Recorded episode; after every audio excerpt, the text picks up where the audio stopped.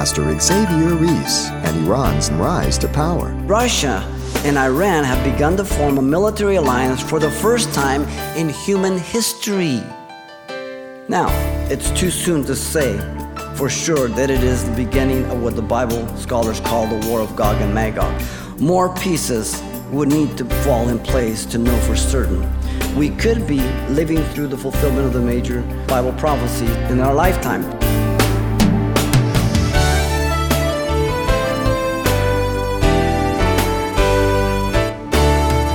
Welcome to Simple Truths, the daily half hour study of God's Word with Xavier Reese, Senior Pastor of Calvary Chapel of Pasadena, California.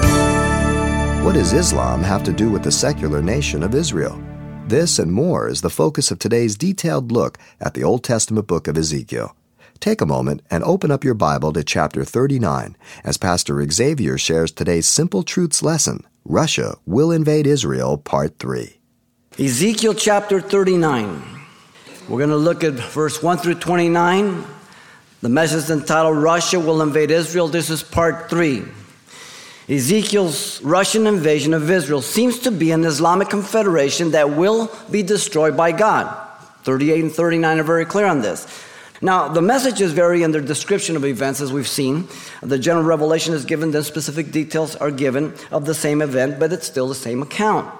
Uh, we have it again, we've made illustrations of Genesis and Revelation and different things. Then we have the concluding statements that appear once in a while that can only take place at the end of the latter years, at the very end of the seven years. And then, keeping that in mind, we will see no contradictions because we have to use this prophetic timeline to insert these things. They cannot contradict one another, so we have to place them accordingly. And that will help us. Remember, this is seven messages beginning chapter 38 and 39. We have looked at four, we have three messages left, which are marked out by the saying, Thus saith the Lord God. Verse 1, verse 17, and verse 25. Those are the last three messages in this chapter. Now, we want to look at the decimation of the Russian army in Israel. Let me read for us. And you, son of man, prophesy against Gog, and say, Thus saith the Lord God Behold, I am against you, O Gog, prince of Rosh, Meshech, and Tubal, and I will turn you around and lead you, bring you up from the far north and bring you against the mountains of Israel. Then I will knock the bow out of your hand, left hand, and cause the arrows to fall out of your right hand. You shall fall unto the mountains of Israel, and you and all your troops and the people who are with you. I will give you to the birds of prey, every sort of the beasts of the field to be devoured. You shall fall on the open field, for I have spoken, saith the Lord God. And I will send fire on Magog and those who live in security in the coastland. Then they shall know that I'm the Lord. So I will make my holy name known in the midst of my people, Israel, and I will not let them profane my holy name anymore. Then the nations shall know that I am the Lord, the Holy One of Israel. Surely it is coming, and it shall be done, saith the Lord God. This is the day of which I have spoken. Then those who will dwell in the cities of Israel will go out and set on fire the and burn the weapons, both the shields, the bucklers, the bows, the arrows, the javelin, the spears, and they will make fires with them for seven years. They will not take wood from the fields, nor cut down any from the forest, because they will make fires with the weapons. And they will plunder those who plunder them, and pillage those who pillage them, says the Lord God. It will come to pass in that day that I will give Gog a burial place there in Israel, the valley of those who pass by the east of the sea, and it will obstruct travelers because they will be buried Gog and all the multitudes. Therefore, they will call it the valley of Hamon-Gog. For seven months, the house of Israel will be burying them in order to clean the land. Indeed, all the people of the land will be burying, and they will gain uh, renown for it on the day that I am glorified, says the Lord God. They will set apart men regularly employed with the help of search parties to pass through the land and bury those bodies remaining in the ground in order to cleanse it. And the end of the seven months, they will make a search. The search party will pass through the land, and when anyone sees a man's bone, he shall set a marker by it, till the buriers have come and buried it in the valley of Hamon-Gog. The name of the city will be also be Hamonah. Thus they shall cleanse the land. And as for you, son of man, thus saith the Lord God, speak to every sort of bird and every beast of the field, assemble yourselves and come, gather together from all sides my, to my sacrifice meal, which I am sacrificing for you, a great sacrificial meal on the mountains of Israel, that you may eat flesh and drink blood. You shall eat the flesh of the mighty, drink the blood of the princes of the earth, of lamb, of goats and bulls, all of them fattening of Bashan. Uh, you shall eat fat till you are full, and drink blood till you are uh, till you are drunk. At my sacrificial meal, which I am sacrificing for you, you shall be filled at my table with horses, riders, with mighty men, and with all the men of war says the Lord God. I will set my glory among the nations. All of the nations shall see my judgment, which I have executed in my hand, which I have laid on them.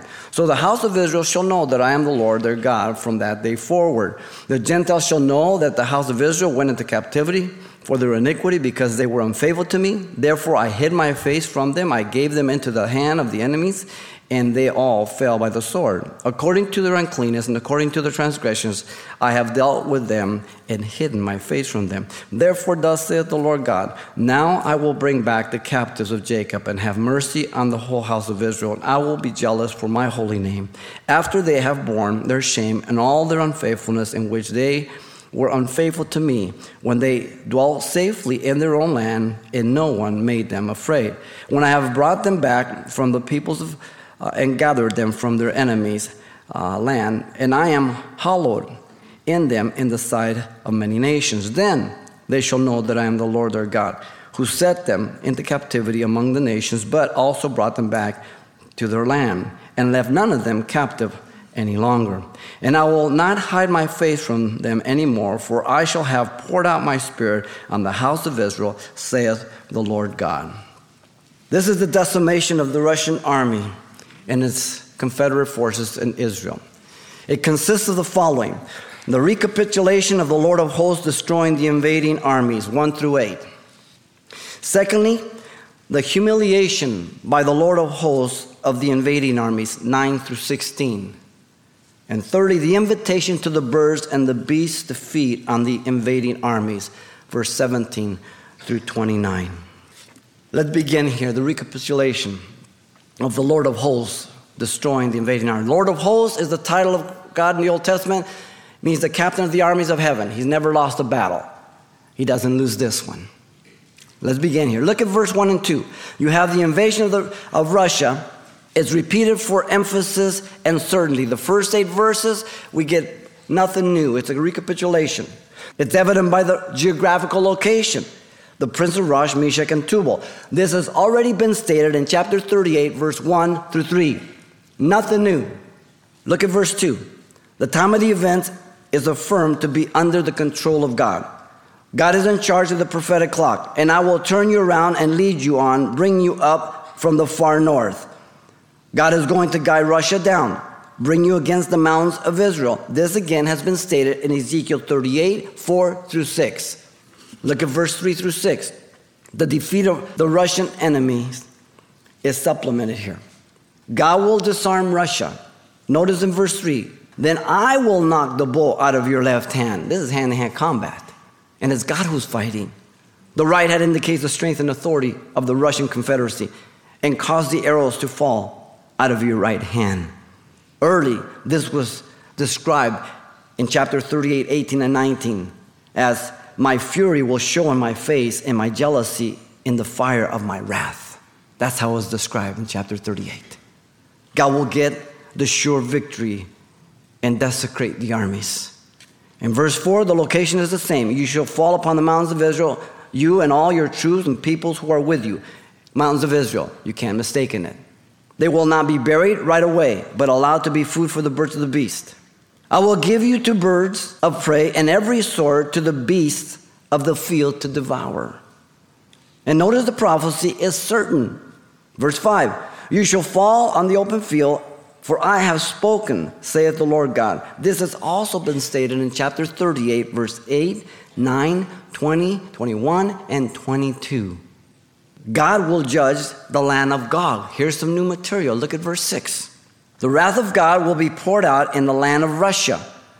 And I will send fire on Magog and on those who live in security in the coastland. So as they descend down, God will not only destroy the armies, but we get this little window of information that God will destroy the land from where they came.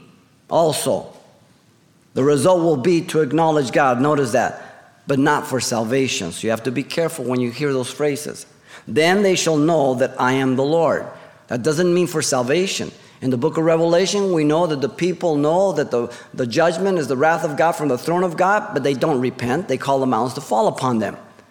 Philippians says, Every knee shall bow, every tongue confess that Jesus Christ is Lord. Right now, you do it by your own free will, realizing that Jesus died for you and He loves you and He rose from the dead for salvation. When He returns, and during the tribulation, it's for judgment, not for salvation for these nations. They're fighting against Him, they're fighting against God's people, as we'll see. Look at verse 7 and 8. The statement of the universal acknowledgement of God is stated by Israel at the end of the Great Tribulation. This is where you have to put your thinking cap on because we're looking at the battle at the beginning, and now a statement is given that really should be at the end. Listen, they will acknowledge his holy name, which is what? Jesus, because Jesus means Jehovah's salvation, Yahweh's salvation. See, they rejected the Messiah. So I will make my holy name known in the midst of my people, Israel. This cannot take place at the beginning of the tribulation, for the Jews are acknowledging the Antichrist till the middle of the tribulation to rule the world. They made a covenant with him. Remember Daniel 9:27, right? This can't be at the beginning. Then it says they will not profane the holy name of God, and I will not let them profane my holy name anymore, anymore. This again has to be from the middle of the tribulation when Israel flees in Revelation 12 to the wilderness to the end of the tribulation. It can't be at the beginning. Isaiah 16:1 they flee to Petra, the city Selah, same thing and Revelation 12. The woman flees to the wilderness, God protects her. So, not only by Israel, but notice by the nations at the end of the tribulation, but again, not for salvation. They will confess the covenant God. Then the nations shall know that I am the Lord. He's returning. This is the end of the seven, okay? They will confess the God of Israel, the Holy One of Israel. So, by Israel, by the nations, and then notice verse 8 by the absolute certainty of the prophecy taking place. The affirmation is, Surely it is coming. The confirmation, and it shall be done. The proclamation, says the Lord, that's the authority. And the prediction, this is the day of which I have spoken. So your not understanding or mine doesn't matter. It's going to happen, you understand? Very important. In an article, Russia may uh, send troops into the Mid East to begin the war of Gog and Magog. Monday, July 17, 206 by Rosenberg says this quote, Bible prophecy, however, tells us that a Russian incursion into the region is inevitable. The Hebrew prophet Ezekiel, writing some 2,500 years ago, wrote in chapter 38 and 39 of the book of Ezekiel that a dictator will emerge in Russia and that Russia and the Central Asia republics will form an alliance with Iran, Syria, Lebanon, and other Islamic countries in the Middle East to attack Israel in the last days before the return of Messiah. It was the prophecy that formed the basis for my novel, The Ezekiel Option. Washington, D.C., September 27, 2006. Listen carefully. This again is Joel Rosenberg. Under Putin's leadership, Russia has also joined the axis of evil. Quote, it is selling billions of dollars worth of missiles and high tech weaponry to Iran, Syria, Algeria, and other radical Islamic and Arab regimes. It is building nuclear facilities for Iran, training Iranian nuclear scientists, and running political interference for Iran at the UN to prevent the West from imposing sanctions despite the fact that Iran's leaders have called for the US and Israeli to be wiped off the map. God will fight for Israel. Israel will not lift a hand. Now, notice, secondly, verse 9 through 16. We have the humiliation by the Lord of hosts of the invading armies.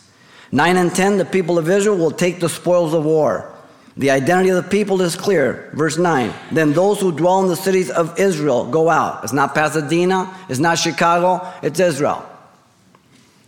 Remember, the Jews will be living in peace and safety. We've already seen that in 38, 8, 11, and 14 when they make that covenant with the Antichrist. The people will go out from the cities and mountains of Israel where God destroys them. Look at verse 9 there. The benefit for the people is fuel. They will destroy the arsenal brought by the Confederacy and set on fire and burn the weapons, both the shields, the bucklers, the bows, the arrows, the javelin, and the spear. The language has to represent the modern weapons to be used. He's describing it with the understanding that he had of that day. That's all he's saying. Notice the fuel spoils will be for a specific time, and they will make fires with them for seven years. Mark that seven. This verse is key for placing the battle at the beginning of the tribulation, the 70th week of Daniel of 927. To place it any time after that does not make any sense to me. For the simple reason that the burning of the weapons, if you put it in the middle, it would overlap three years into the millennial kingdom. If you put them in the millennial kingdom, the question has to be asked why would Jesus need to burn fuel? He redoes the whole earth, he returns it back to paradise. The lamb and the lion lie together. The child leads the lion, and he's playing with a poisonous serpent. It's back to paradise. Though there will still be death and sin because of those who have entered the kingdom, will have to repopulate, not the church, we're glorified. But nevertheless, Jesus doesn't need anything. And the seven year fits perfectly with the last 70th week of Daniel seven years. There would be no other reason to put it anywhere else. Now look at 10. The explanation for clarification of a literal fulfillment is given to us here. They will not have to use their own resources. He's already said they're going to burn it. He clarifies it to make sure we understand it. They will not take wood from the fields or cut them down from the forests because they will make fires with the weapons. All the fuel will be used, a tremendous amount. Seven years. They will be victorious. Look at And they will plunder those who plunder them and pillage those who pillage them, saith the Lord God. The repetition of the spoil is for emphasis and clarification. Now look at verse 11. The land of Israel will be their cemetery. In the region of the Dead Sea, God says. God takes the credit. It will come to pass that in that day I will give Gog a burial place there in Israel. God chooses the area of Jordan, the valley of those who pass by the east of the sea. Dead Sea, east of that is Jordan, modern day Jordan, or what they usually call Transjordan. Interesting that the Dead Sea is the lowest point of the earth, 1,300 feet below sea level, the closest place to Hades of the center of the earth. How interesting. Interesting also that all wind patterns that have been checked by military studies, in case there's biological, chemical, that which way the wind blows, from Mount Carmel and the Dead Sea, they always blow eastward. How interesting. There will be interrupted travel it says, and it will obstruct travelers because there they will bury Gog and all its multitude, Russia and the five seeming confederate nations. I have materials in my, in my office of military uh, special forces for all that biochemical and nuclear and things, and they have the bags, the procedures, everything else, the signs so that nobody walks through, everything else. How interesting. And notice it's in commemoration.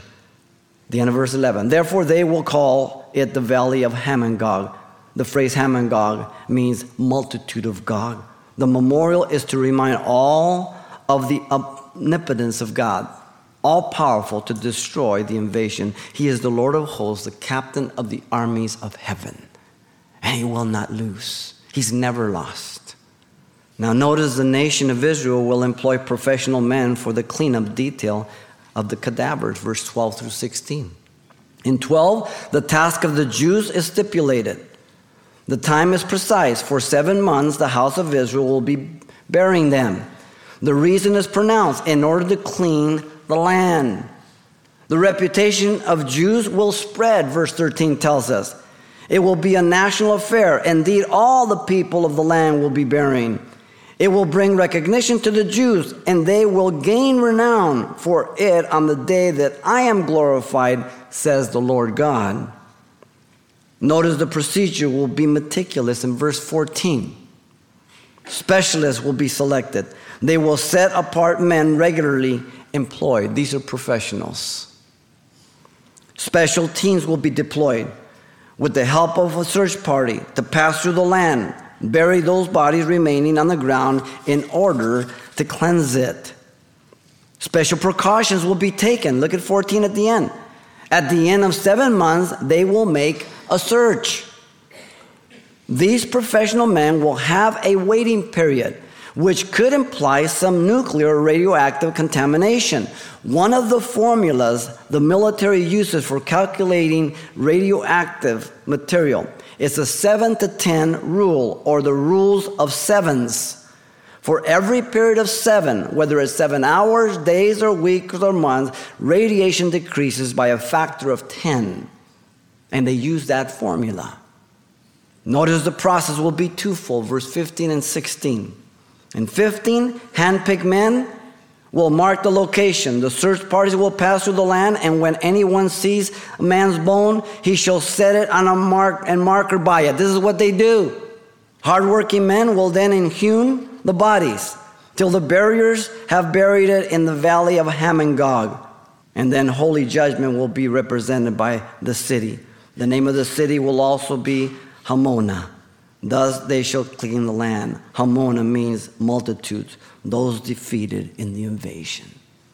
Rosenberg again says, as difficult as it is for some to believe, we could be living through the fulfillment of the major end times Bible prophecies and prophecies found in Ezekiel 36, 37 have already largely come true in our lifetime. These chapters involve the rebirth of the state of Israel, the regathering of the Jews to the Holy Land after centuries of exile around the world, the rebuilding of the ancient ruins of Israel, and the blooming of the desert. This process began as early as 1900, accelerated in 1948, and in 1967 have continued up to the present movement.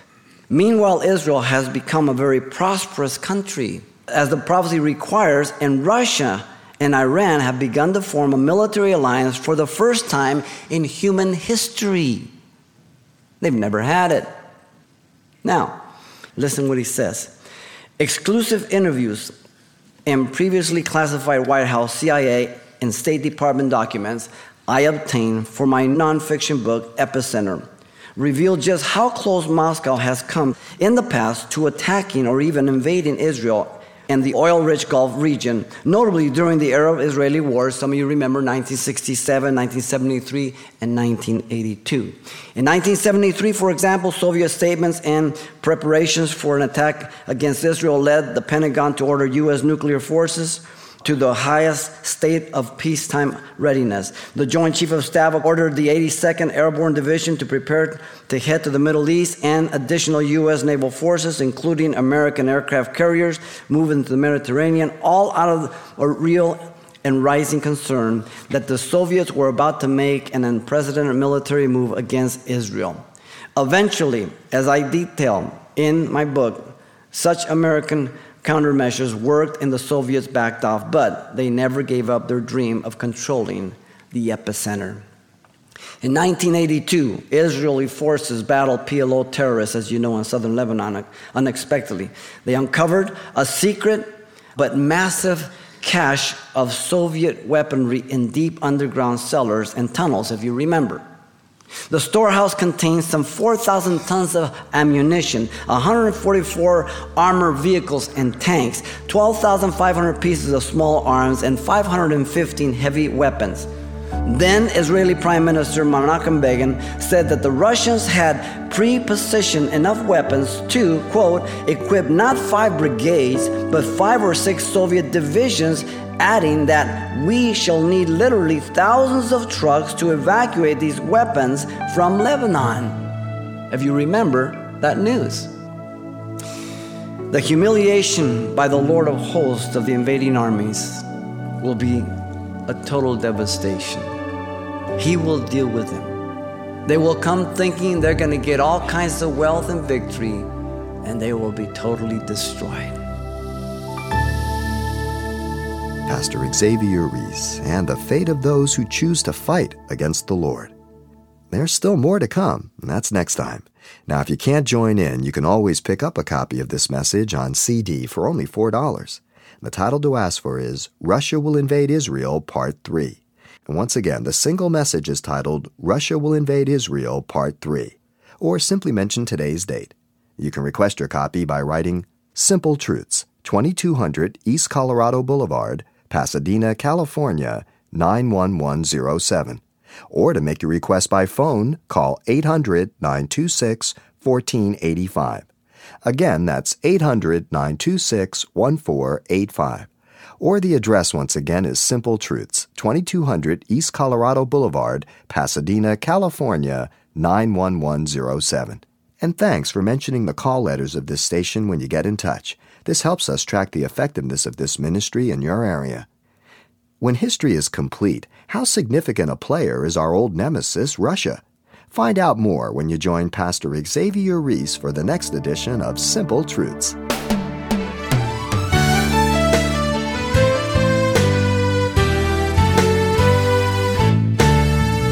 Simple Truths with Pastor Xavier Reese, a daily half hour broadcast, is a radio ministry of Calvary Chapel of Pasadena, California. www.calvarychapelpasadena.com.